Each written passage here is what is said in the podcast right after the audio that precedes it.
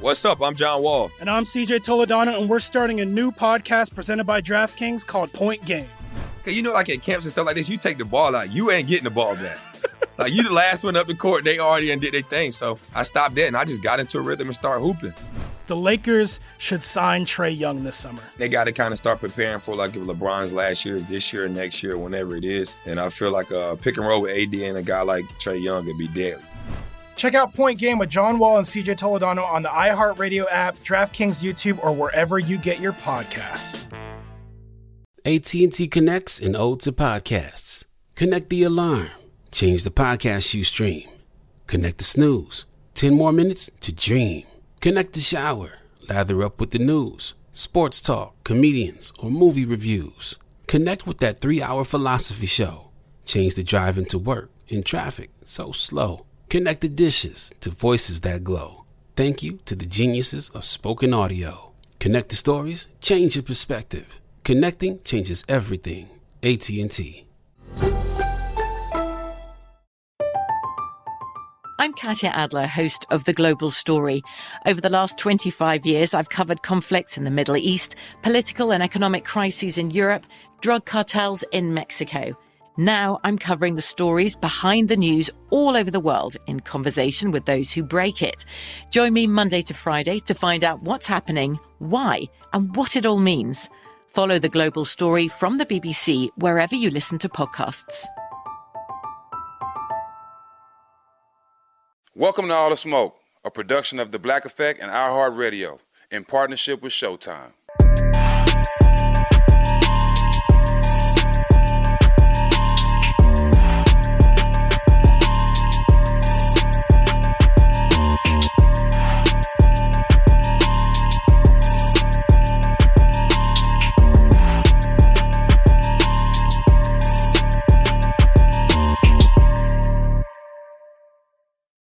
Welcome back. All the smoke 2022. Jack, we working back to back. They got us working this year. We back to back weeks in the studio. I love it. Hey man, to whom much is given, much is required. And this show giving us a little something. Yes, sir.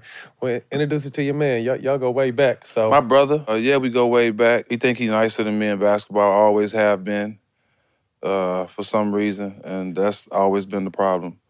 But my dog, you know what I'm saying? My dog, dog, dog, dog. You know what I'm saying? What he say? Ask Steve Jack about the pack. 2 Chainz. Tony in the building. Yes. appreciate your time, bro. What's up, man? My boy. Yes, sir. My boy. Uh, go ahead, Jack. Start the show off. We're gonna start with this. First off, we see a video. Chick going ham to Michael Jackson on IG. What you was Mhm. thinking? What was going on through your mind when you was looking at her? I mean, she was having, a, she was obviously having a good time. I was at the Hawks game with one of my homeboys because my kids couldn't come, my wife couldn't come, so I took one of my partners. Um, and she had been asking him, um, you know, for, you know, to take pictures with me. So I eventually took pictures with her, and then, you know, they always have something going on during timeouts or halftime. Yeah. to keep the fans, you know, motivated. And she was just really going in. So, you know, I'm not um, a part of the viral era. So for that to go viral, it's like I guess I'm starting to learn what what viral is because I wo- I woke up to it being on many blogs and sites. So it was just it was you know real organic. You just dropped the million dollars worth of game single. What's coming up after that? Million Dollars Worth of Game is a single coming off my album called Dope Don't Sell Itself. I'm dropping another video in the next week or so. It's called Pop Music featuring um, Beat King and Moneybag. And then um, I shot a video last night to the song I have called Kingpin Ghostwriter featuring Lil Baby. And the idea behind that is how you always got those, like, you know, you got very influential people in your neighborhood who don't rap, who be just like sometimes you learn stuff from or you get ideas from. For me, it was people that were- that you know hustled and were like kingpins, and man, they would just say little slick lines, and you know they would stay with me forever. So it just was a situation where I titled the song "Kingpin Ghostwriter" because like if you hung around hustlers, you picked up some of that stuff. You know, I definitely did. Ain't nothing slick to a can of oil. I'm telling you. I'm telling College Park, Atlanta, Georgia. Talk to us about your upbringing and some of the ups and downs of you growing up. Well, we all had ups and downs, man. I realized that, you know, it's it's called life. That's what life is. you're gonna have like a winning streak, and then you're gonna feel like you like cursed. You're gonna feel Mhm. like you can't do nothing right.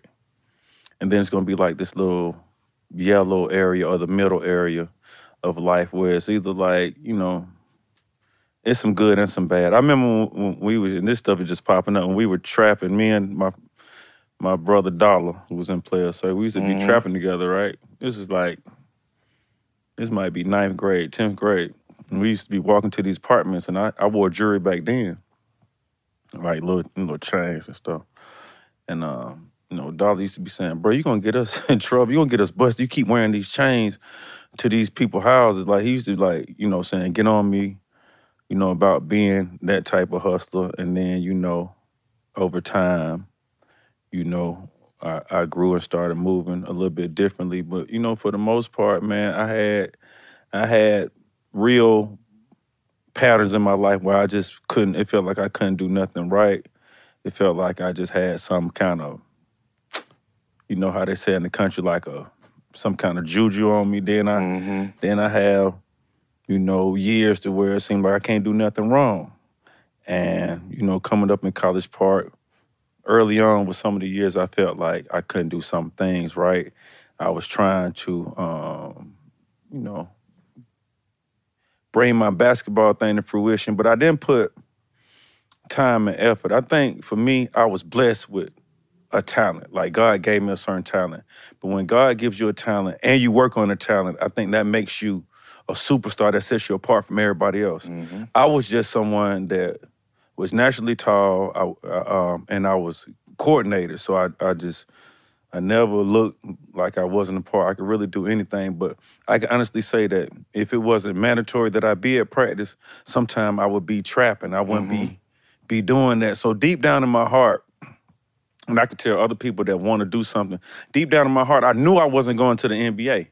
I just didn't know any other answer to say when the teacher asked me what I wanted to be to grow up because I knew I wasn't going to never drive, like get in traffic and go to work at eight or nine in the morning and come home and be a nine to five. Like I knew that wasn't, you know, in my my- in my in my cars. I knew I wasn't going to never get a job.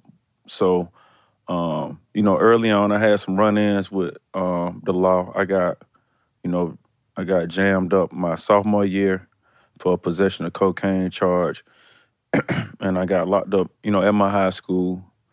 Um, at this time, I wasn't even getting let. I wasn't even getting letters from colleges or anything. I just was just like a well-known person in the community. And then um, I come back to school. I do good. My 11th grade year, I go to some individual camps, um, and then I start getting mail. And then I uh, I get uh, incarcerated my 12th grade year, like right before I took my SATs. And this was some of the stuff I talk about about like just seemed like I couldn't do nothing right because I was I never made a C in high school and I didn't take the SAT. Uh, well, I felt like I only needed to take it one time. I didn't have to like do these practice tests that they used to require or ask people to do because I had um, well test taking skills. But I got locked up on a Friday and missed the SAT that was coming up on a Saturday, and that kind of changed my whole life to where I am now which is a reason why I can say that if you live long enough and stay out of jail, out of prison, then God could just have so many things for you. You know what I'm Mm. saying? And I even got a partner whose son got locked up in college and got out, and I just was like, man, you know, I know it sounds like some bullshit, but just like it happened to me too. Like even before college, and like- look at me now, it makes me a, a super. Um, it makes me like a better person, a better family man. I don't. I don't um, get upset about the little things. I don't want to jeopardize my freedom for anything because I did at such a young age that I, you know, I see the police and I'm not scared of them. I just decide just to go the other way. I just decide just to like, you know, I'm not really into breaking the law no more. I have no need to. So um, that's kind of like my pattern. I had some ups and downs, which we all do. You know what I'm saying? And most people don't care. Some of your close ones you do, but most people don't care. It's just like how you end up. That's Right. like the receipt you get from your problem. You know what I'm saying? You type it in, and then your receipt, your readout is just like how you are, your do it. characteristics. You know what I'm saying? We grow it. up, you became the man that you are. People, people relate you to being like a solid person, like a real brotherhood type of person. That's your that's your characteristics. They know, like, man, people know Jake. Like, if you a friend, if they're you a friend of them, man, you'll do anything for them people, man. Whether you got like people know that. I'm sure Matt can say that. I can say that. So, and you know, we saw some patterns. All of us had them patterns, bro. Yep. And now we just like know better. You know what I'm saying? So and learn. Despite all that, you ended up going to Alabama State Mm-hmm. uh, scholarship, uh, hooped there for a couple years. What was college basketball like for you? let me see. Okay, so this is another thing. This uh, this is another era of my life. This is crazy, right? So I, I, uh, uh, you know, this coach calls from you know Alabama State, black coach. Oh my God, Coach Oliver. He's he's passed away now, but it was him, a couple other coaches. I think Oliver was the head coach, but like an assistant coach called me, and I already had some friends that went to Alabama State because it was probably like two hours away from. Um, Atlanta It was like a straight shot, you know what I'm saying? And I had friends down there, and so this guy calls me. He says, um, um, you know, um, Tauheed, this is coach from such and such. You know, I heard about, you know, what happened.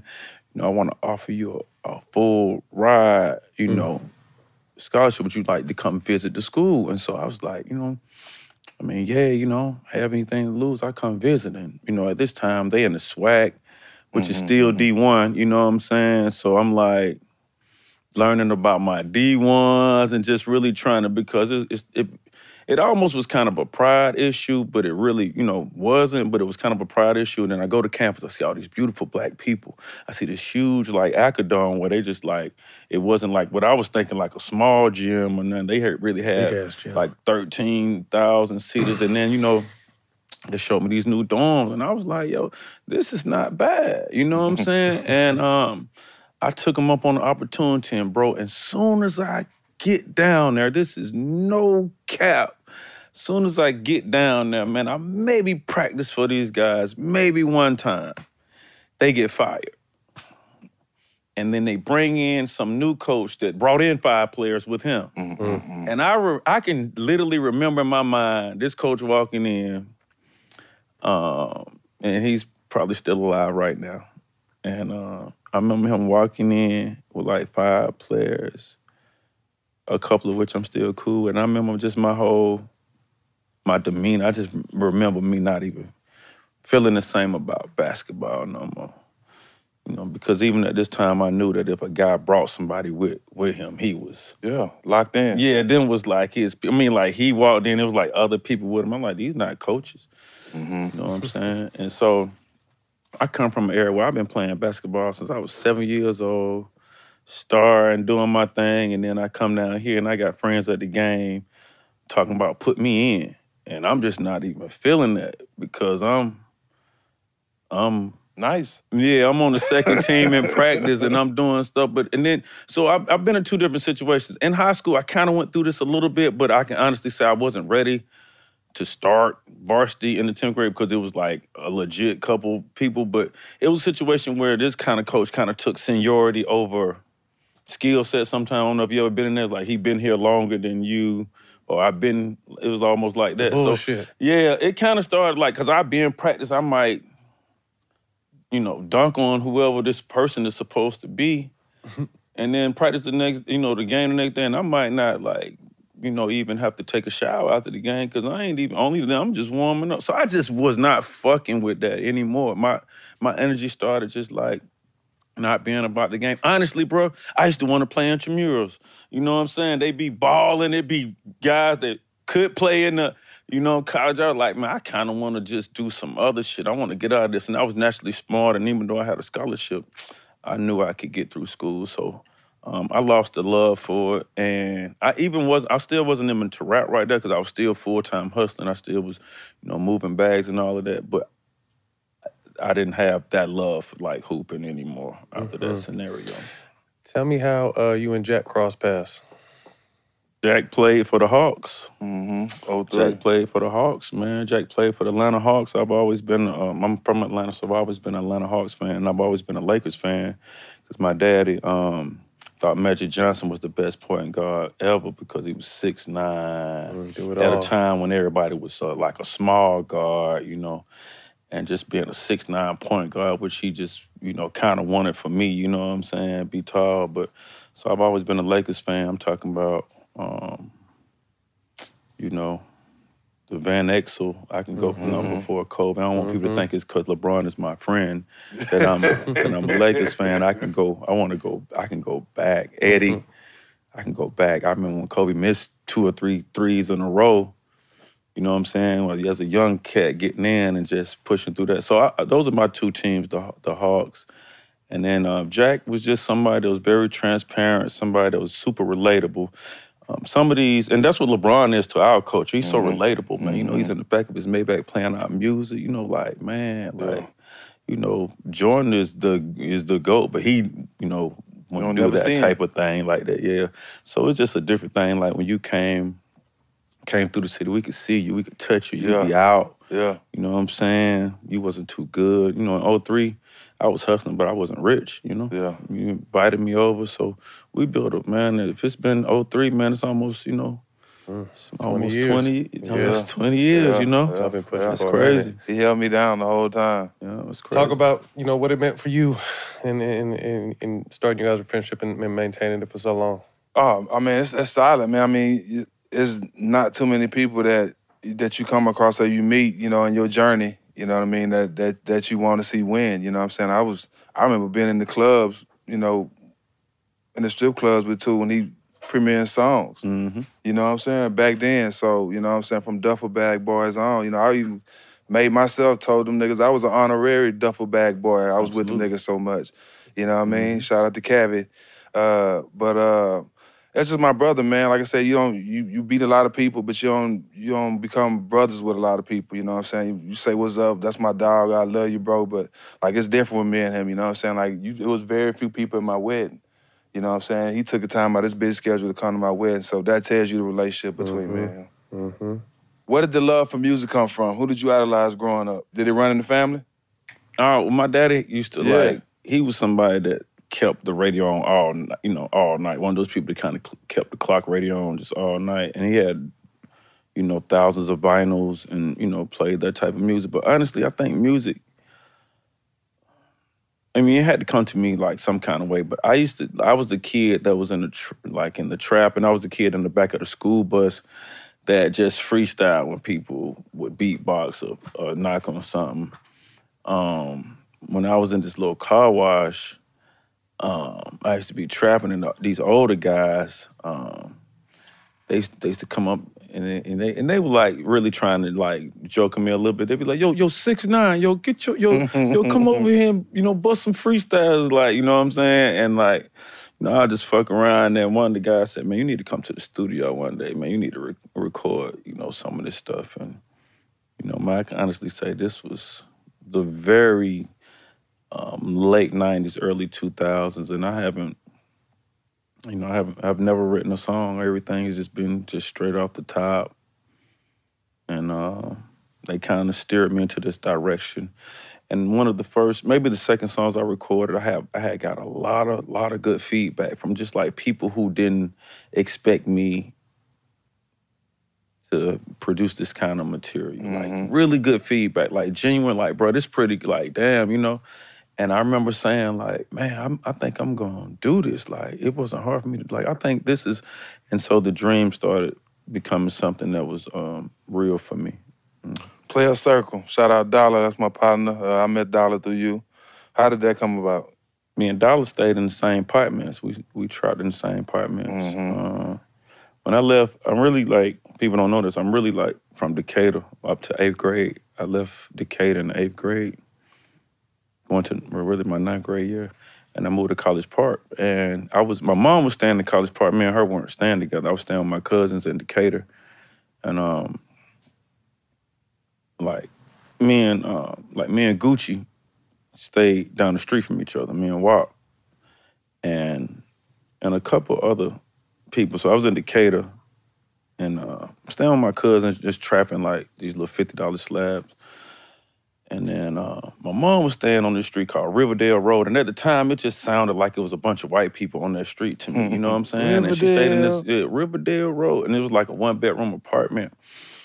And my cousin was working. She was working at like a place that sold something dealing with with with uh, electronics or something. She would be gone all the time, so I'll be in the house, you know, trapping. You know what I'm saying? You know, fucking, just doing everything I I wanted to do.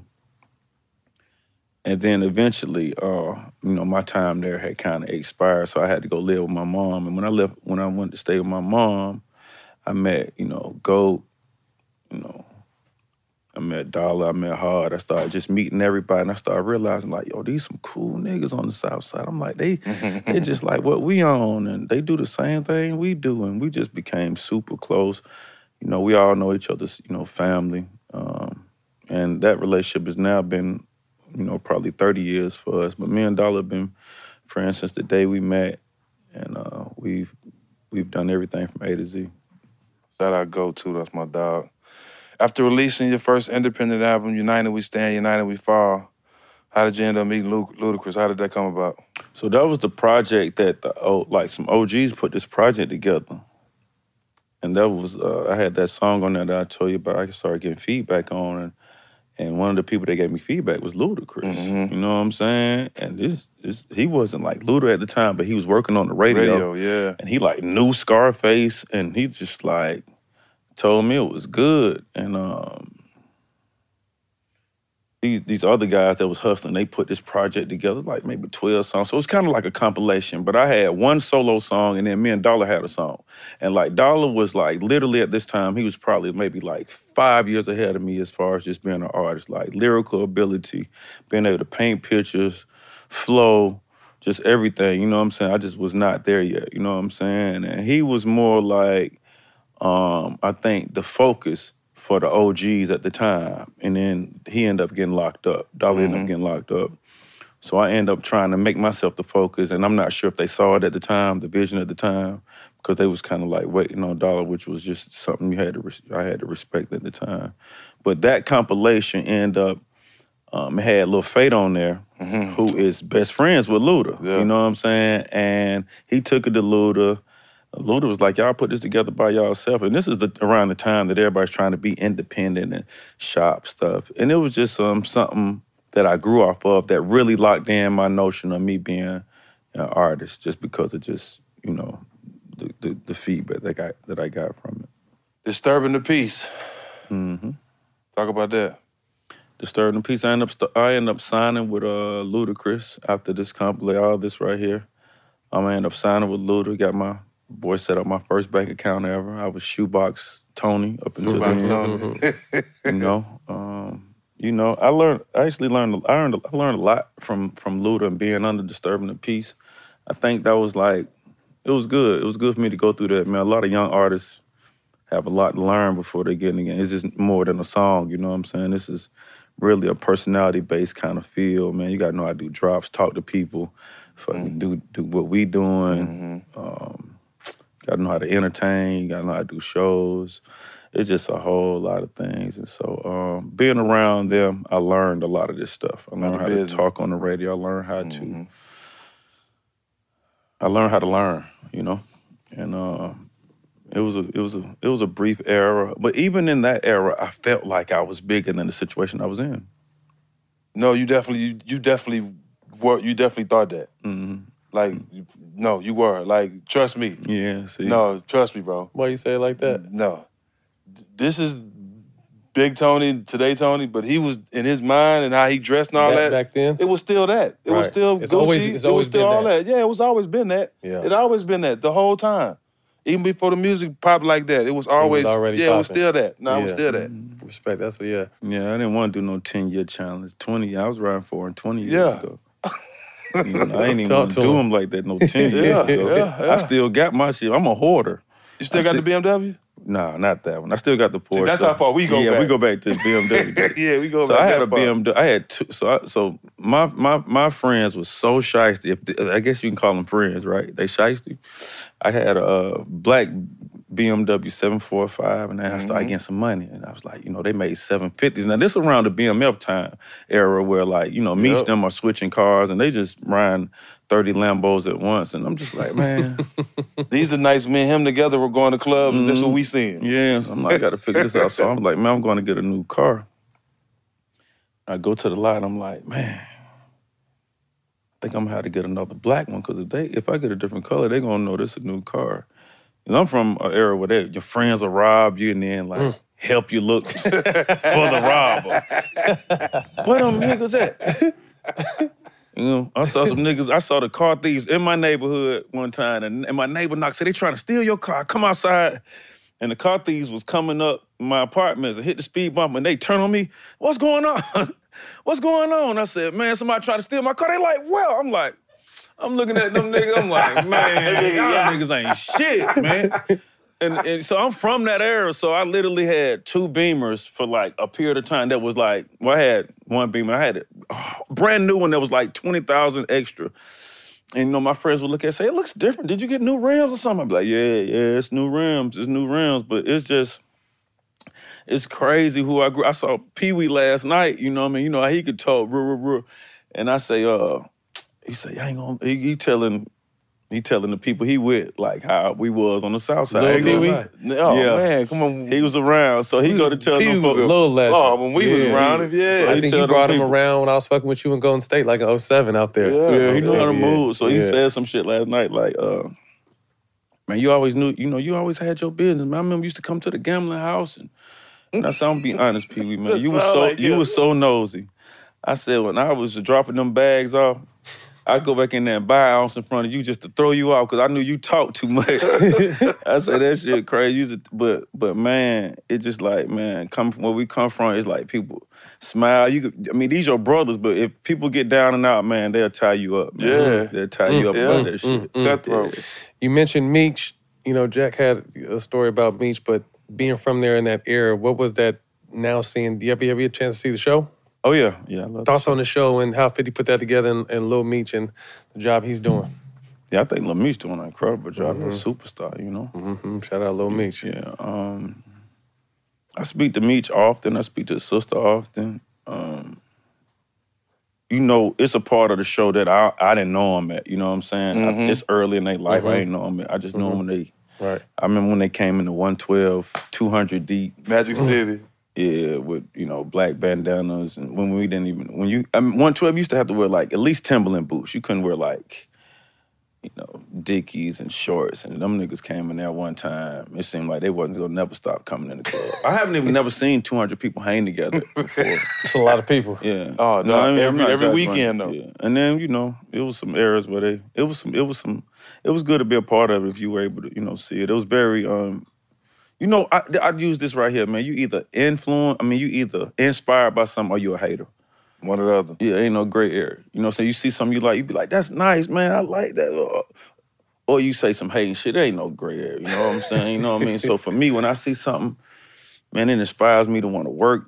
You know, like I want you know, a bigger house in Cali. I want I want some more stuff. I'm not content. So the only way I know how to get this stuff is to work for it. So I'm just Mhm. staying up all night. I'm kind of fatigued now. I came here with an energy drink because I was up all night trying to get what I want. You know what I'm saying? So Yeah.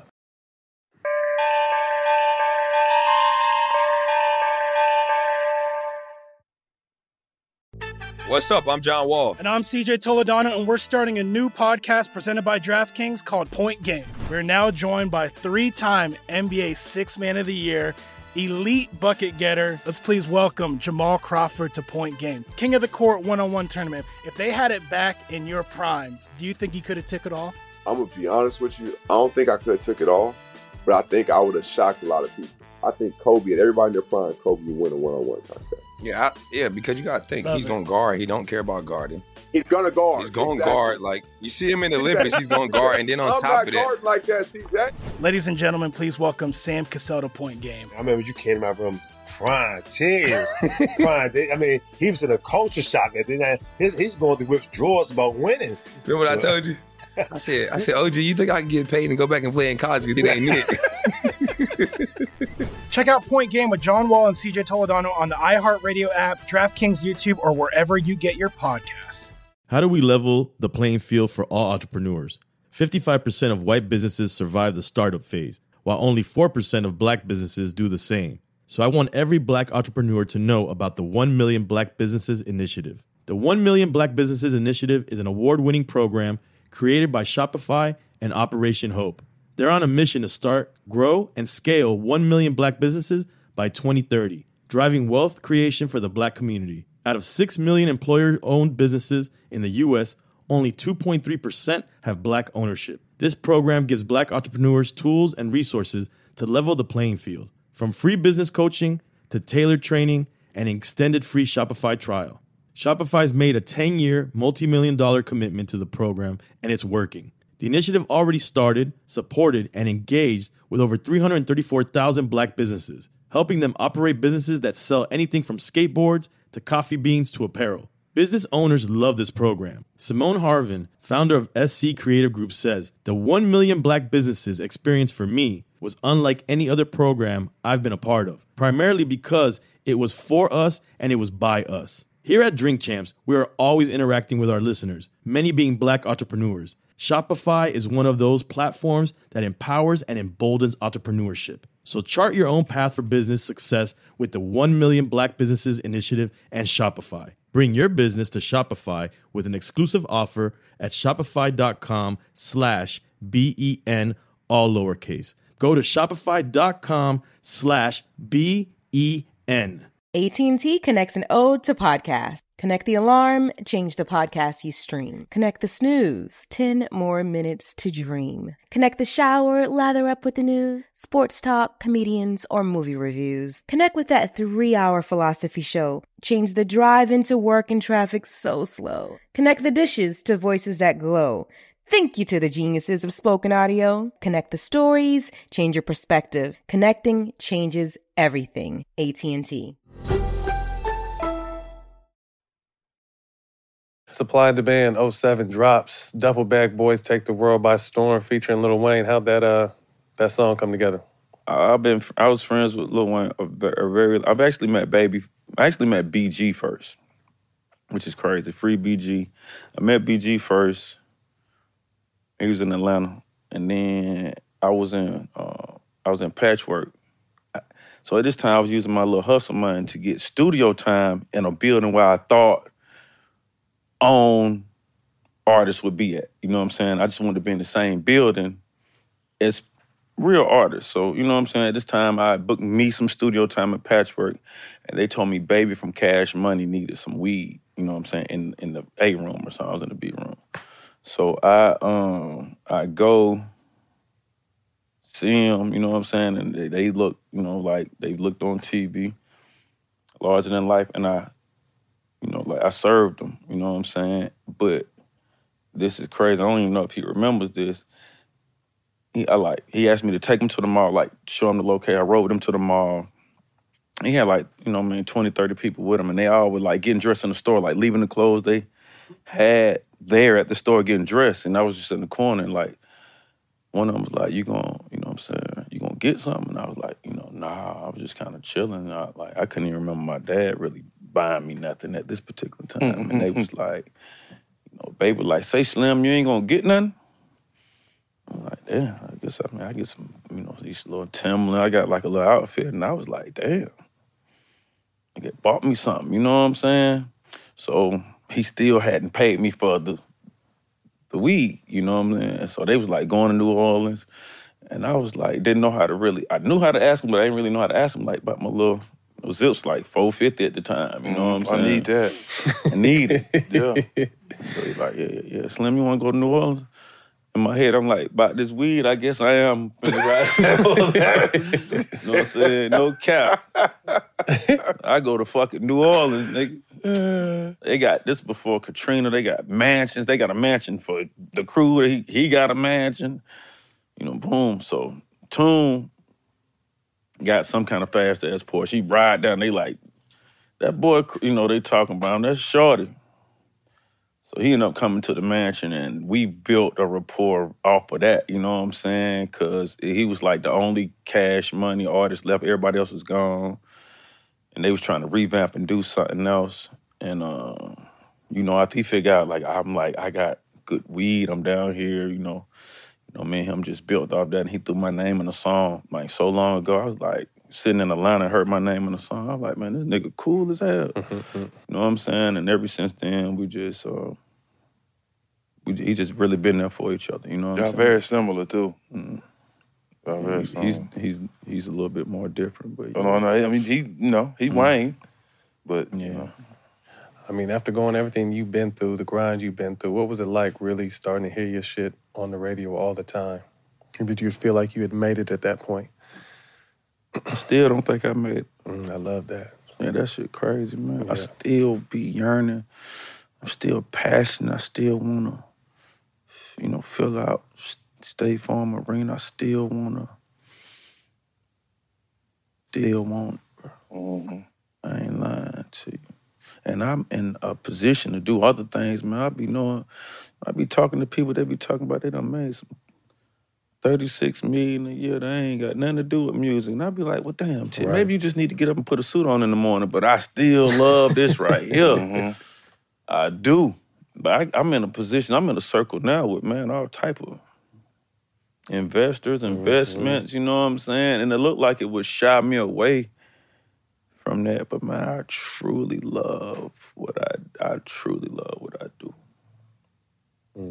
Did you ever get your money from him? Was that zip? Yeah, I did. Like, damn, Slim. I asked him about it. He like, damn, I can tell you how long ago it was, bro. Y'all remember when they had the the this is the funniest shit in the world. You remember the Cadillac, what is it, EXT or something? Mm-hmm. He had got the one painted red and it had got like ostrich seats or something in it, right? And so he came in that motherfucker, say Slim, go check out the swine. You know, he's talking about swine on my seats. All this. I'm like, damn, this is nice. Where is my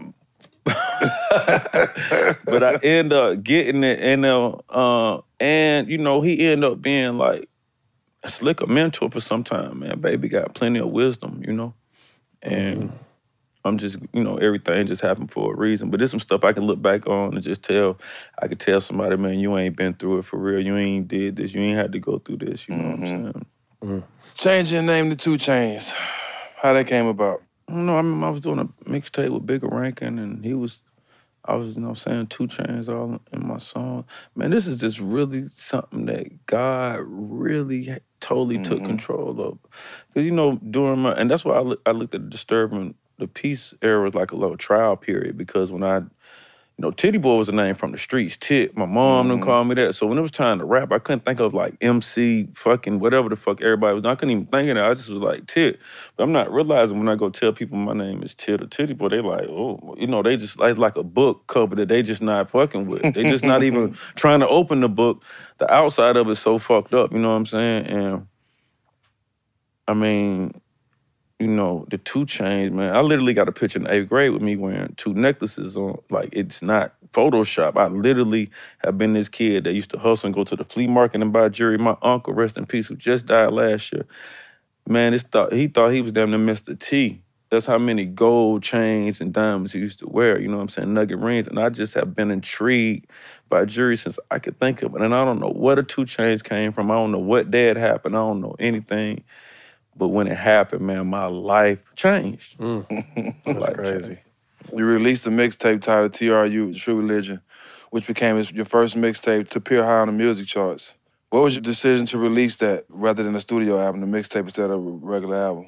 At this time, I was going solo. I was still trying to create a buzz in the streets. You know what I'm Mhm. saying? That was the way at the time. yeah, that was the way. That was the move. You know, hot mixtapes. It was my um, Gangsta Grillz too. Mm-hmm. I hadn't done the Gangsta Grillz, That and used to be the shit. and I was using that Mhm. really to get hot. I was telling folk, I'm the hottest nigga in the city without a Gangsta Grillz. I'm Mm-hmm. letting drummer them know it. I'm letting people know it. You know what I'm saying? Just like now, I feel like I've done a lot of things in the industry without some of the cheat sheets Right. that have been that have been used in the industry. Mm-hmm. Now I have used some cheat sheets. Obviously, like I feel like if anybody do a song with Drake, it's gonna So, help your career. Kanye is gonna help your career. So a couple people, but it's a couple, man. You know, industry cheat sheets that I, I just I ain't had a chance to use. Just got through it. But um, True Religion, that was just the, the thing to do at the time. I was hot. still got a relationship with him. Mm-hmm. Yeah, absolutely. And I, I end up doing, um, you know, at this time, it created so much leverage when I went into these offices, when I went into these labels. I didn't have to do a 360 deal. I didn't have to, you know, I damn near had a Ricky Williams football contract. Every touchdown, I was getting a bonus. You know what I'm saying? I just set up some, my own way of, uh, my own way, my own contract due to the leverage from from the True Religion mixtape. Talk to about us about True Lie with Drake. You said he was one of the cheat sheets. No lie. No lie. Oh, excuse me, yes, I meant no lie. yeah. Uh, and how big that was. And was life different after that? Yeah, my life was. Yeah, my life was. So I, yeah, I met I met Drake on tour with Wayne like maybe 08, like before you know. A lot of us, well, before a lot of us, you know, knew who he was or whatever. So I Mhm. met him then, and we, we, you know, just been had been cool. And I remember seeing him at the All Star game, maybe around I don't know 2012, some shit like this. And I had a studio bus, and I told him I had something for him, and I sent it to him, which I didn't though. And he was like, sent to me, like, damn, okay. and so then I went to my bus, and um, I used to do this, man. This is no lie, man. I used to do this. I used to be like, man, and I'm not God, and this may sound, I hope don't nobody take this wrong, but I used to really pick out beats like, man, who deserved this blessing? You know what I'm Mhm. saying? I swear I used to be like that. And at the time, I just, it was Mike Will, man. He just, his work ethic was like through the roof. And I put up this Mike Will beat, and it had like a little part of the beat where I was like, man, I, I just feel like Dre will just, he'll have a melody right here. And it just like, man, so I did a verse and I sent it to him. And, you know, the rest is just, you know, Mm. history. Mm, The rest is history. And um, that was my first plaque, and it was Mike Will's first plaque of many since then, you know. Open the door. Yeah. 2017, you received your uh, your first Grammy for Best Rap Performance uh, on a Chance song "No Problem" featuring Wayne. Um, after being nominated a handful of times, what was it like to get your first one? Didn't y'all perform that on Ellen too? Yeah, it was it was a it was a it was a it was a blessing, man. I always wanted to Grammy. I know people don't really care about uh, don't I do. I mean, I was come from where I come from. I ain't never think I was gonna get one. I still and you know what? I still want one on my own. You know, Mhm. like one of my records. They Yeah. can have people on it, but you know, this was a chance record. And this is another scenario like where I had, you know, kind of put the record together. Like he wanted tune on the song. You know what I'm saying? And I just was like, dots. he loved to rap. He in the studio every night. So I actually called Wayne. There's some footage somewhere where I'm letting him know we got a Grammy. He's somewhere skating. I'm at the woods, happy as hell. He like, what, what's going on? I'm like, we won. He don't even know what the, he on a ramp somewhere. But You talking about he Ashes Blunt in this Grammy award? yeah, Wow. different. But yeah, man, um, it felt it felt good. It feel, it feels good to do that. August 2020, you did a Verzuz with Rick Ross. Uh, how'd that come about, and what was it like? It was cool, man. I had originally I had asked I had well I said Meek Mill at first. I said Meek, let's do a Verzuz, and then either Swizz somehow like or maybe Meek somehow was just like nah or we're not gonna do it because it was you know when it first started off you just wanted to get on there get on there Yeah. now it's different like if I do it again now I think it'll be more performance it'll be more personality. At this time, it was like a respect thing, and it still is a respect thing. You know what I'm Mhm. saying? And so, somebody called me about Ross, and I was like, "Man, let's do Ross." Man, me and him have, have been partners since the White Beamer days. You know what I'm saying? And uh, cause he literally stay on the South Side. You know what I'm saying? He Used to stay on the South Side or whatever. Or still does. And so when that came about, um, it was it was definitely in the middle of like when COVID was like super unpredictable. Just everybody started, yeah. backstage, it was very limited, but everybody backstage masked up. Um, um, some of the things that you know stand out was you know you know the strippers for me, him getting a massage. It still had its little, it still had its you The know gimmicks, yeah, yeah, it's popping and stuff right. going on. But it you know it was cool, man. Ross is a really dope artist as as Meek Mill. You know what I'm saying? And as myself, and I I think people know, but I still be like thinking people don't know. You know how many plaques that I just like every time that I've dropped, man, I've been blessed enough to bring home a plaque, man. And that means I have Real some real hardcore fans, and I just have um, something that the people want or want to seek for a long period of time. I think that's a Right. blessing. Longevity. Jay Z mentioned about a month ago that he didn't feel like anyone could be stand on the stage with him. Started a lot of buzz. Are there th- who's three people you feel like would be a good battle for Jay? Jay is definitely he definitely one of a he one of a kind. Um, you know, he got the charisma, stage presence. He got the songs.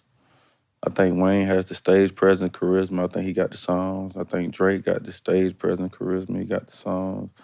So you got a few people. I think Ye got the stage presence, charisma, and songs.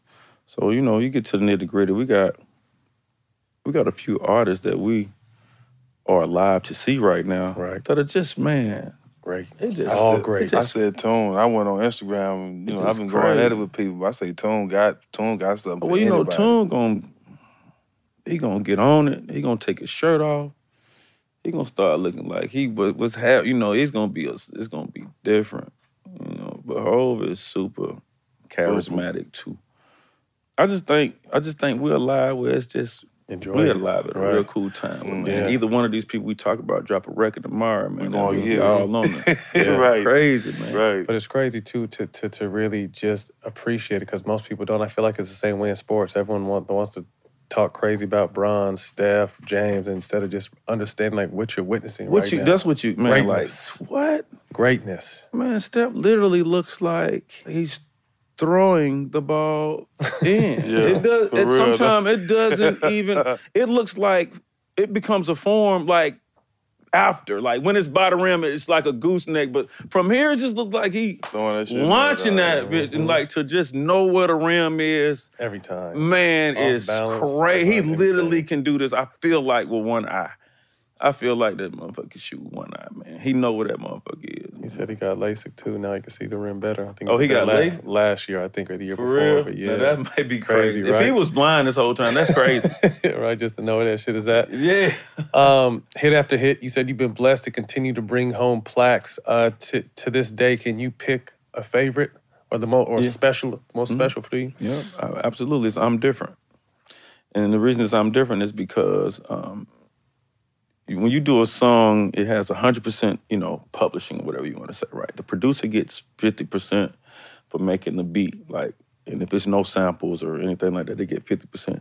The other 50 is the artist or whoever's on the song. That was just me.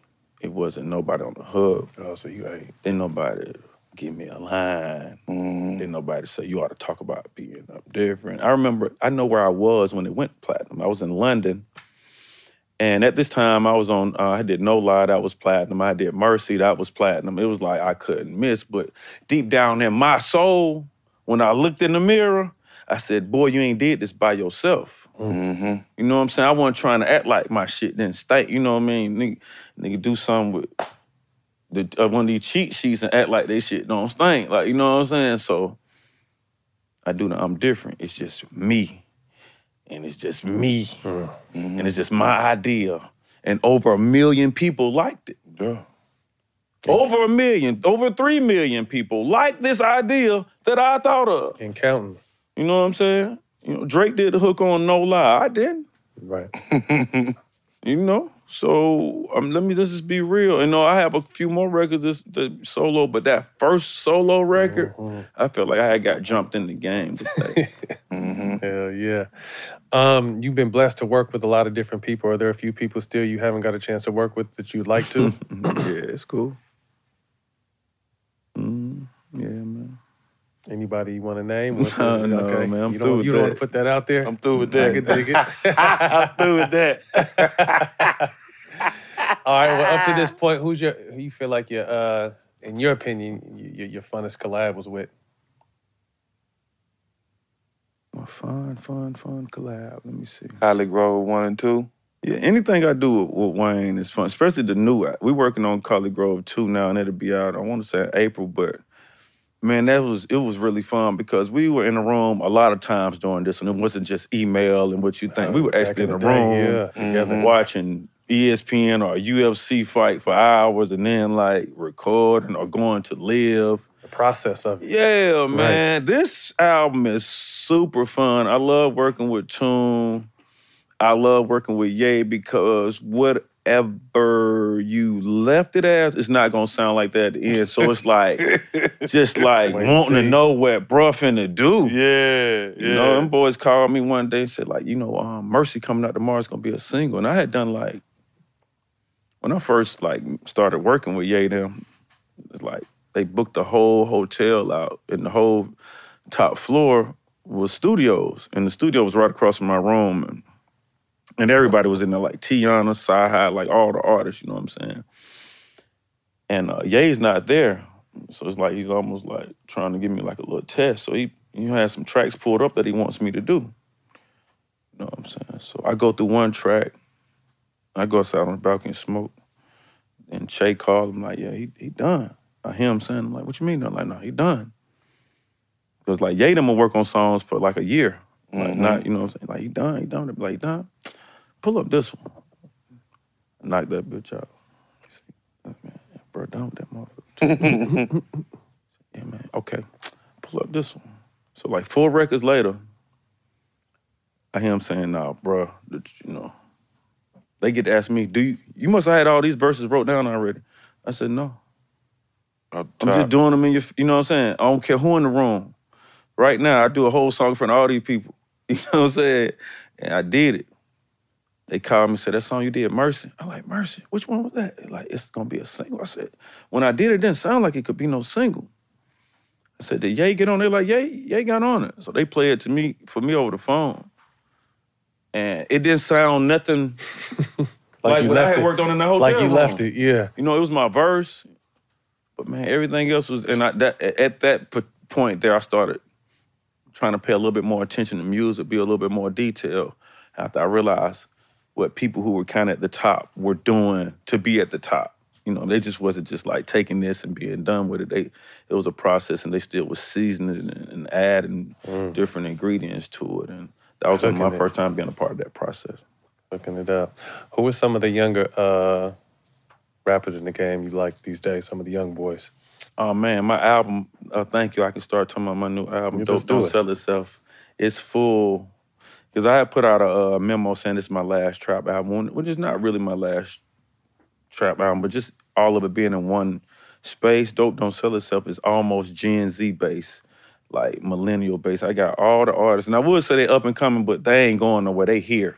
I got Moneybagg, Lil Baby, Roddy, Durk, um, you know, my artist Sleepy Rose. I have uh, Whoa. Swae Lee. Sleep. Yeah, Sleep. I have Swae Lee. I have uh, Stove God. He's from Syracuse. I got Simba from the Mm, West yeah. Coast. That's the homie. Shout out Yeah, Simba. yeah. Motherfucking go. Yeah, man. So I am super happy about clashing my OG veteran talk right. with the young with the young flavor. You know what I'm Mhm. saying? I'm really uh I'm really uh, excited to to get some feedback off the new project.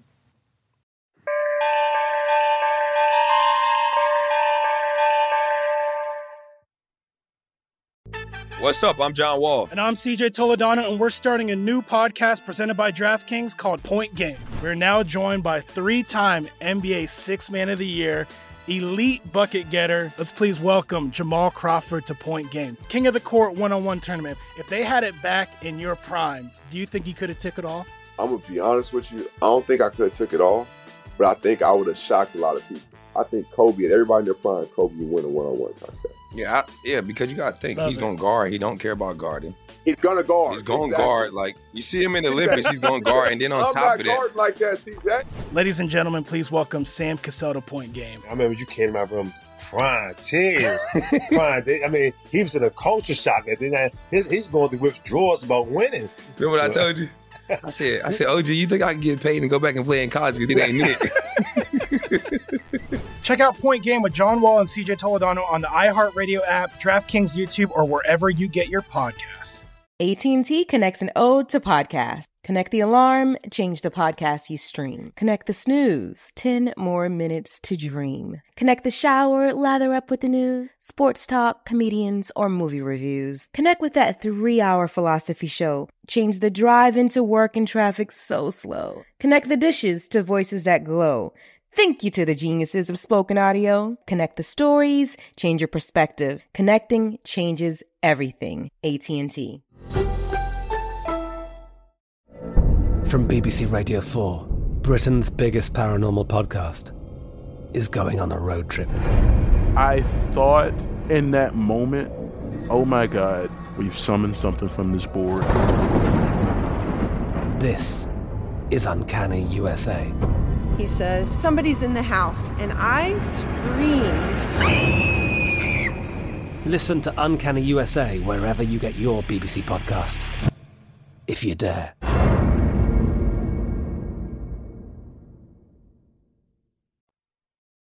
Talk about your basketball career, bro. And you play in a lot of celeb games. I played in celeb games for you. I, I think the one I played in was your best one. Uh, you performed in. I don't know if it was because I was out there and you was trying to outdo me, but you really, you really showed. You really impressed me that game. But ever since then, I don't know what happened. You ain't seen no good highlights. Nah, because of the game, because we we was actually playing in the game I played in with you. We was actually playing. Mm-hmm. Like you actually came warmed up, had to shoot like you showed up early, all It kinds good, of shit. it's good to play with people. How do I say this? They know how to really play. How do I say this? All right, this y'all are NBA players. Now this is let me let me give you an example. This is how you an NBA player. Imagine and you this is just something you can relate to because you have great passes. You come down, pump fake, behind the back, pass, bitch go out of bounds. Dude, you pass the two, looking at you like. So that happens. You come down again. No, you, no look. Drop now you off. starting to look crazy. Cause can't nobody catch your pass. Yeah, yeah. Now you look like, why this guy that they even saying you sorry. Yeah.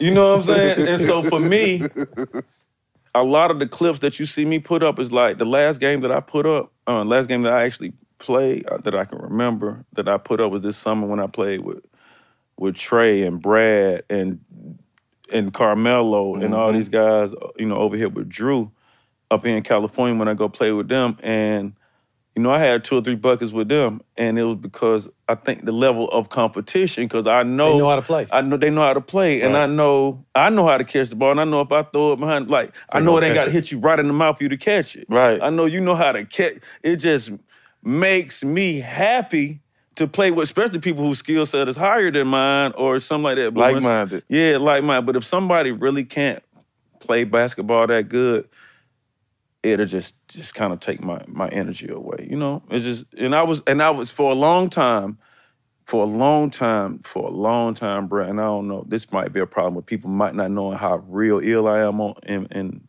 in the booth, but a long time. That's how I treated the music game. I did it according to competition. So if it wasn't like Drake or Ye or whatever, I wasn't like, you know, all the songs with the big ones, Came I'm. I'm I'm mopping the flow. But Mhm. then I would get like a pop record, and I'd be like, man, I can't, I, sh- I can't give them all this. You know what I'm saying? When in actuality, LeBron don't water it down for nobody. Always. You come out there not knowing what to do, you gonna get your ass drugged. You know what I'm saying? Kobe don't take he, Mm-hmm. he not since you and I, it it literally took me years. Treat it um, all the same. to, to do that. And, Mhm. and in basketball, I still ain't there yet. Like if you can't play and I can play, I just don't even want to because somebody gonna get hurt. It's just something ain't gonna be right. I'm just not in- into it like that. But in music, if you ain't all the way there, I don't care. It's exposure time. I'm exposing you. Mhm. But once upon a time, I could get a record from an artist who ain't seen, you know what I mean? Maybe it's somebody that ain't got all the bars. And I kind of would play around, tiptoe with it. You know what I'm saying? But then have a record with, you know, God knows who and really show up and show out. And but now I'm at the point of my career in the last couple of years where No matter what. it has to be A high game, level. A mm-hmm. game, no We, matter he- what. we was letting him run point. He ran point that day too, so he he really thought he was Magic Johnson. that looking day. good out Oh, there? You should have seen on, it, man. You don't want to talk about the behind his dimes I back, between his legs, all kind of. He I thought mean, he he. challenged, the first thing he came here challenged us to a shootout outside. The first thing he did when he came here. Mm-hmm. Yeah, Who the and- best? Who the best celeb you played against in the game? I think Quavo can hoop. I think Chris Brown can hoop. Crazy. Can hoop. Like, uh, let me think. There's a few people that can actually hoop if they, you know, probably got us all together. It'd probably be one good game because a lot of us, you know, smoke. It'd probably be one good one, the second or third game would start kind of That's what going people don't down. understand. Like we used to smoke the whole entire season and out there, but we, was, we, we trained coming out the game. We trained to do But it. y'all, it, it was y'all We had trained to do it. Oh, you trained. Y'all not taking two months off. Then Yeah, coming nah. out there, Hell You know what I'm saying? Y'all Nah. still lose from the We last game. doing So a- yeah, we doing smoking a full- actually was helping y'all. we was doing a full workout then. As soon as we was before we even shower, we was smoking in the car, shirt Yup. off. Gotta get back to to the crib. Shirt off. Couldn't wait. That's Got how, to do it. That's how a little when my partner did when he didn't want his parents to know he smoked. He'd take his shit out, put it in the back, back, fold it up, put it in the trunk under some shit. That while shit we- in your skin. man, shit still on you, man. You remember me calling you after the Jack Harlow and Quavo game? Man, so many people called me after the Jack Harlow and Quavo game, man. That, was, that game was worth like a million dollars or some shit, man. Mm. Yeah, I, man. ca- I called and said, "Go ahead, bro, break it down to me." You broke it down to him. Like, "Come on, bro." yeah, it was it was uh yeah, we got we got beat. We got we got definitely beat. Quavo played good. Jack Harlow was more like a Laimbeer type of player. I just felt like he was just some like somebody in the middle. Baby that ain't just, no like- hooper. just like uh, and then like, you know, Absolutely not. baby a player. Baby, baby, a player. He You a know what I'm saying? And baby, just a player. In, in, anything P, he with it. He having he having boatloads of cash. So Yeah. that million was like he might even said some shit like I don't know, but um, because I was like, I was like, you want to practice? You know what I'm saying? Like before the game, like let's just get together in the same court so we can. And so I had been like maybe like a week, week before the game, I started shooting, just trying to get my rhythm back. You know what I'm saying? Shooting. And then I think he came in. We used the Georgia Tech gym, and he came in and kind of warmed up the day before or something like that. Tried to get warmed up the day before, but you know what I'm saying? You know, you, you know, you always in for some shit. Yeah. And and then then walk in. though, He walked in like he was fit to get fifty. Yeah, I mean, you know that that's a part of being from Atlanta. Yeah, that's it. That's it. Very, very high confidence, Confidence rate. never in a- in a- wavers. it's a high confidence uh, rate in Atlanta, you know, and um, you know it was it was it was maybe kind of frustrating at the time, but it was it was actually fun, and you know it was fun. I don't think I would have changed anything. It would I would have had to be in really top shape to really try to go at you know both the guys, those solo shit like that, Mm. and I would have had to have everything really working. Jay, all, All kind of Whole package, package. Yeah. the whole, The whole package. package. You got to get a rebound, take it back. It Yeah. gets them so then like it get them time to set up. It started being like, damn, this could be a long time. But uh, I would do it again. You know, I would do it again. I would do it again if somebody wanted to do it. I still love. Who would you pick as a teammate? Um, probably, probably, probably Quavo. I hoop with him more than I hoop with. Nah, you can't pick Quavo because Oh, I. I got to go against him and Harlow again. Oh You right, he on Harlow team. So if I had to go, uh, who else? CB. It's probably CB. I Got to go CB. CB. Y'all go CB. I Y'all played in the I played in the Luda He can game with. CB. Man, I He played in can the play. Luda game with CB, and there's nothing but the NBA cats in there. And CB out there going to work. Mhm. Nah, he can hoop. He got a handle too. Yeah. I think with anything though, man, like a lot of a lot of the cats be getting open runs, and that consistency keep you Yeah, keep you you polished. going, keep, Keep you them joints yeah, man. oiled. That's why I'm Get out them of there. open runs. That's why I'm out of there. I'm out of there. NBA. We always catch you courtside at the Atlanta Hawks game. Uh, Trae Young is kind of giving you guys an organization some new life. What's it like? You guys, uh, you, Quavo, a lot of rappers go out there, Gooch, all out there supporting uh, the Atlanta Hawks. Last year made a nice run to the Eastern Conference Finals. Um, trying to find themselves this year, but uh, talk to us about the Hawks.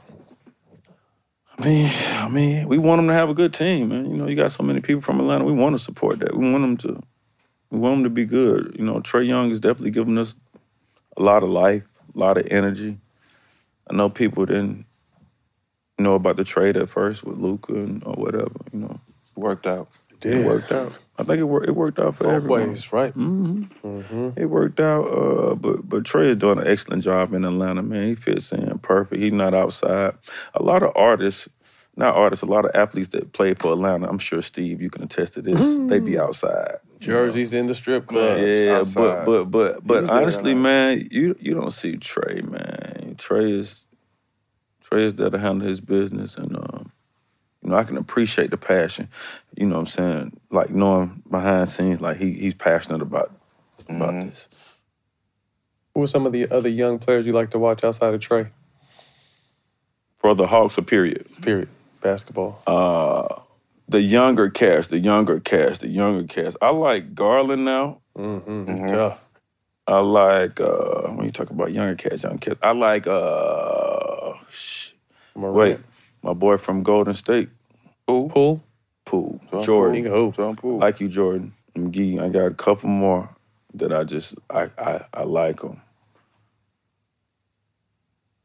Um, and so you know I got something to do with the G League. So a lot of these guys that came to the G League, I like what Gary Payton Jr. is doing. Mhm. Or you like the grind of you talk to them too about that. You a par- partial owner. Yeah, of the uh, College Park Skyhawks. So they like a byproduct of the Atlanta Hawks. You know what I'm saying? Kind of like a The minor league minor system. league team. Yeah, Yeah. for people that don't know. Yeah. Um, G League. And this year, man, what I had due to COVID, man, maybe three or four guys move up and get to play for the Hawks, That's bro. dope. dope. That's dope. Bro, I remember, you know what I'm saying? We talking, we got a new coach and everything. We talking before the season. And um, we had a guy named Armoni. He, he went to the Houston Rockets. And I had a, another guy to get moved up. But see, this is like, okay, so I didn't go to the league. But like me being able to know somebody and get them in the league, it's just like me living vicariously through them, and it just gives me like Joy, you up, so much happiness, right?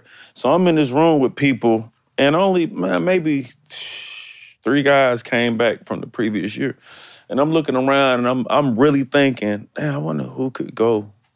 But anyway, I had a conversation like, man, I want y'all to take this serious because. You know, the only way to go from here is up. You could be in the NBA. I'm just saying this before, you know what I'm saying? And then you look up, and you know what I'm saying, a couple of them get to dress out on the bench, and then they get to get in to say, you really, this yeah. on your resume. You know mm-hmm. what I'm saying? That's how I started. I started out the D League back then. For real? Yeah. It was how I D-League back then. D League back then, yeah. And I got called up to the Clippers and played 14 years. That 10 day turn Yeah. into that. That's Two- that's what two I'm 10 saying. days, yeah. If you take advantage of that, how Come crazy on, is It's that? right there. You know what I'm saying? If you get in, man, I'm telling you, this shit could change your life. So I don't know, being a part of that is like, man, so refreshing. Put so them in a position to win. Yeah, man. And it makes me pay attention to guys who don't get drafted, guys who don't got a big name. You know what I'm saying? It just it be certain circumstances that put you in the G League. It ain't because you ain't having no game. You know what I'm saying? So um I anyway, it's a lot of, you know, newer cats that I'm fans of. I like uh my boy from Houston. I like two, three cats. that- From Houston got some good young Them dogs. Houston Jalen boys. Greens, Them- Uh, Porter. Yeah, Yeah, Jalen the- Green. The Uh-huh. Jalen boy, I like his um, I like his motor. Mm-hmm. Play hard. He fly He around. running. He can fly too. Mm-hmm. He be running. I like him, and those are some of the guys I like. Talk about all the stuff you got going on in Atlanta. Not just the Skyhawks. You got the Escobar. Mm-hmm. You got the nail salon. You own over 50 plus properties. Like, give them, you know. But Escobar made you miss your honeymoon, didn't it? But that ain't, but Escobar done made me miss a lot of shit. That, Nah, he came. He came. that was a light night. He came to Escobar after his um, I couldn't wedding. even go. I went back to the hotel. I was too high He- and he came, he tired. pulled yeah, up. I know. I you told came. me. Yeah, I came, and uh, so I have a, a, a restaurant, and I have a few restaurants in Atlanta, but they uh, Escobar, called my spot. Yeah, Escobar. So Escobar is um, a lounge and a tapas place. Has great food, great vibes, great energy, and people actually go after their wedding. You can ask Steve. It's a nice place to go. Uh, um, me and my partner Snoop have owned this spot. For Shout out five, Snoop. We've owned this spot for five years. I have another spot. Just had anniversary. Yeah, I had an anniversary for that. Then I had an anniversary for my spot called Esco Esco South. Let's go south. That's been open two years, and then we have another restaurant. Members called- only. Yep, members only. That we're revamping, and we're about to name that Esco slash. I can't even. uh, Yeah, Esco Pizza. Be looking out for that. Yeah. And then I have one called Esco Seafood that we actually opened during the pandemic. Yeah, and that, that's doing real good. It's on Edgewood, and it just has nothing but great seafood for all you lobster lovers like myself. And uh, I have, salon, a, I have nails, I have Pamper Nails Salon. that uh, mine ain't looking all like they supposed to look right now. But um, I'm into Mm. like grooming and taking care of myself, and it's for uh, males and females. Everything is uni. It's a dope vibe in Can, there. It's can- dope vibe. can Jack get a discount on his feet in there? Yeah, man, they pull out them um, jumper cables and jump them boys off. uh, but yeah, man, I have Property wise. property wise, I own uh, man, I own a you know apartment building that I'm about to start working on, re- rehabbing. I own yeah, I own maybe 17 properties. Um, yeah, I own you know I own some things. I own some things. Business. I, I, I just like to highlight that because you know you my boy, you know what I'm saying, and I I always knew your mind frame. So to see, you know what I'm saying, all this stuff coming to fruition, you know what I'm saying, it makes it make me proud too. Yeah, so yeah. Thank you, man. Hats off for sure. Uh, quick hitters, man. First thing to come to mind. Let us know if you could be remembered by one bar or lyric in your career. Which one would it be and why? One bar or lyric in my career. Mmm. Man. True. True. I'll go for that. True. That's a good one. True. Top five rappers of all time. Excluding me. Um, I like uh, Wayne Hove. Space 3K. Mm. Two sleepers. And I'm gonna package up Pocket Biggie to you know together. That's my that's No, my, man, my that- top five. Excluding any of your art, um, one album you could listen to with no skips. I mean, the crazy shit is, man, I'm I'm really a laid back cat. It's probably an R and B album out there or something. It's not. That's what I'd be on to. That's Yeah, funny you I'm- say that. Jack, some- be- Jack stayed. I didn't mean to cut you off. Jack stayed at my house a couple months ago. I'm waking up at eight in the morning with just gangsters. I mean, damn, Jack, the- it ain't even noon yet. yeah. Jack, eh, Jack is a gangster though.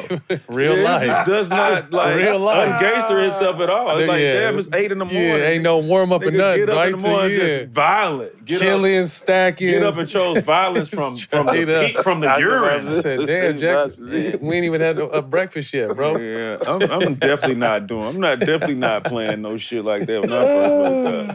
I am just a calming individual. I have now, like the past two weeks, because I have such a huge problem sleeping as I've been going to, uh, which which fucks up my playlist. It's just crazy, but I've been going to sleep to these sleep sounds on Apple, and I- you know. So I guess they be on all night while I'm sleeping. So now, like, I get in my car and shit, and. Bluetooth, and I'm like, what the fuck is the wind? I get to looking around, wind and water. Water be happening. Like, what the fuck is this in my car? And I realized my Bluetooth is picked up from Ah, last night. That's funny. But uh, that's what I've been actually like listening to, like water, nigga. I ain't been listening to shit. I was just trying to go to sleep, like shh. Hey, you heard that new water? Yeah, you heard the new, new rain? raindrop. Yeah, That new rain The rain killing. patterns. I've been listening to rain patterns. That calm. Yeah. Courtside ticket to any game in history. Which one would it be? Well, one of the, my favorite courtside games that I went to Okay. was the Cleveland versus Golden State game where Kyrie and LeBron both had 43 Okay. or 40 something points. Yeah. What? hmm That's a million one to be at right there. Man, my heart changing BPMs now, man. Thinking Yeah. about that game. Boy. Yeah. Now I know some I, you know, wanted to be at, like Kobe's last game. You know, I Mhm. wanted to be at that game. Um, you know, you know, stuff like that. And then, you know, like coming up, you know, I'm old enough to like know when Jordan played, but like my family and my dad didn't have, you know, like any resources to take me to go see him in Live. live. But I remember going to being able to, you know, start going to see myself. And I remember seeing AI play live and just how quick he looked in real life Mm-hmm. to me was was like Incredible. something I hadn't seen before. And just like I remember, you know, seeing him live and just but but you know, for the for the most part now I'm in a position to like To see what you want. do what I want to Mhm. do. Yeah. I would love to go see. I would love to go see because we never answered that question. MJ, when he got 63 in Boston in the playoffs. That was a young year. That's like his second year, Yeah, right? we all right. So if it had to be an MJ moment, I just always thought about like I watched that game He all did the do 63. dog. Oh, what And they about- lost, right? right? Yeah, they, They lost. lost that game. Bird was on fire. oh, and they still McHale, lost. too. McHale, yeah, they lost. Mm-hmm. They still lost. Yeah, that they game. lost. Five dinner dinner guests, dead or alive. I would want somebody like Dave Chappelle there, so it could be Mm-hmm. some kind of learning, Lighten it. fun Mhm. experience. Perfect person. Uh, somebody that seems like they got it all figured out. I mean, uh, my dinner would definitely be everybody that I feel like have some type of knowledge that I don't have. I just I couldn't think of them right now, but it'll be maybe Mark Cuban, friend of mine, somebody like that. Like I'm probably put something like that together with a couple of investments and a couple Mm-hmm. VC Entertainment. people around and some opportunities to invest into somebody. Some I'm putting them in the room together. Maybe uh let me name some people in the VC space. Maybe uh the black billionaire guy Ben. Um, I can't think of his name, but he's into venture VC too. But it'll just be some money people. It'll be some money people that have opportunities, and I would want to rub Pick their elbows with them. yeah. You still doing his that name show? might be Bob. I think. Hmm? You Uh, still doing Ro- that show? uh, Robert Smith. Robert Smith, yeah. I would want Robert Smith there. So we got Robert Smith, Mark Cuban, Dave Dave Chappelle. Chappelle. Give me We got to get a female. Give me there. somebody deceased. We got to get a that you love to Mhm. be at the table to get to know. Somebody deceased that we love. That you would love to have at your dinner Nipsey. table. Nipsey Hussle. Mm. Rest Sick. in peace. Because he, Yeah. he he followed that whole Business hustle grind. the way we thinking at this table. Mm-hmm. And then we need a female, so it won't just seem like it's male dominant. Yeah. We need a female who just, you know, super on her shit. You know, um, and I think it'll be a cool dinner. If you could pick one guest to be on All the Smoke, who would it be? But But the twist of that question is you got to help us get your answer on our show. Um, Kanye. My bad. I'm gonna say Excuse me. I mean, honestly, you know, Kanye would definitely pull up by himself. Bro be outside. Bro be outside, right? Hey, Bro be real. outside. I'm tired of y'all Mm. even trying, my bro. it's funny now, man. All y'all, never mind. I'm straight. nah, for real, nah, for real. Bro be outside. I ain't Bro never be seen outside. Bro be outside more than ever, dog. Mm-hmm. Bro be outside more than ever, dog. I gotta give you that. He is outside. Yeah, man. Making his presence felt too. Yeah, As man. He- they- they- putting they- pressure on them. Applying oh, pressure. Oh, man, he outside. As I like the. I like I like the single Kanye. I like I like I like this Kanye right This now. energy? Yeah, this He the Kanye active. I fuck with. This is the heartless Kanye. See, Hey. that- that's see, I, we had a great relationship. We was brothers, but after heartless, you know, I kind of ain't talked to him in a while. But we back cool now. Like we back bars. Mm. This This the Ye? heartless Kanye. This yeah, Ye? yeah, that's the Kanye I fuck with. Yeah, man. This dude is crazy. Man, we appreciate your time. Tell the people and one more time. What up, what up? It's your player partner checking in. 2 Chainz, Big Tony himself, and I have a new project. My seventh album is called Dope Don't Sell Itself. Great production, great features, a really great time. I appreciate all y'all. I appreciate the support. Tony, Nolan. True. Yeah, shout out to Shout out to homie Nolan. Wanna uh We got something for you, bro. We can't leave, you know, without giving you a little something, bro. we got some new merch coming too, so we gonna send New you that. New merch coming. But this is uh Thank you, man. in the meantime, Yeah, all the between smoke. You know, we time, know you yeah. gonna know how to swag it out. He, you know, you don't. He the only person I know might have on the all the smoke hoodie with Balenciaga and Gucci all the way down. Yeah, you know, you know, he, you gonna make it do what it yeah, does. he gonna he gonna make it look how it's supposed to Uh-huh. look. Yeah. Yeah. No, I You know, appreciate the- it. yo, you know, Go gave me a compliment last time I was in the studio with y'all. I said, "Go, man, Jack, you come in looking like a young nigga." No, yeah, yeah, yeah. I, No, said, I appreciate that, Go. Oh, this is good old, good old fabric right here. That's soft. Yeah, you know That's what some I'm saying. soft material out here in LA. In the studio all night. There you go, right there. Yeah, we got yeah, we got some yeah, we got I some like- stuff for I you. appreciate that. Nah, we appreciate you, man. I gotta Thank you for your something time. For men's health tomorrow, they want to see me in the gym. I might put the hood on or something. They Yeah. Want, Bro, want plug to see and me do a few pull-ups or something. Y'all can get that at all the smoke dot store, man. There you New go. merch. Talk to him, Go check us out, man. Whole bunch of new merch. Man, well, that's a wrap. We appreciate your time. Uh, man, best of luck in everything you continue to do. Continue to stay blessed, man. Appreciate Keep you. winning, my brother. Thank you You know what it Mhm. is. Thank you. I appreciate it. You can find that. this on Showtime Basketball YouTube and the iHeart platform Black Effects.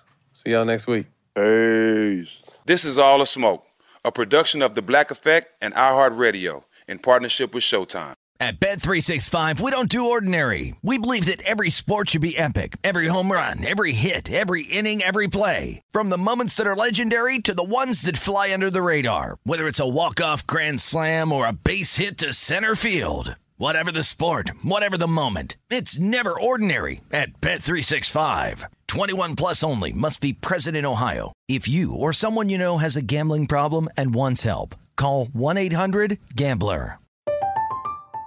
I'm Katya Adler, host of The Global Story. Over the last 25 years, I've covered conflicts in the Middle East, political and economic crises in Europe, drug cartels in Mexico. Now I'm covering the stories behind the news all over the world in conversation with those who break it. Join me Monday to Friday to find out what's happening, why, and what it all means. Follow The Global Story from the BBC wherever you listen to podcasts. What kind of fun is waiting for you at Kings Island? The holy cow, we're way too high and here comes the drop kind of fun. The make a splash all summer kind of fun. The I can't believe I ate that whole funnel cake. Let's get another kind of fun. But most importantly, at Kings Island, you'll find for the fun of it kind of fun. Don't wait to start your fun season. Kings Island is now open on weekends.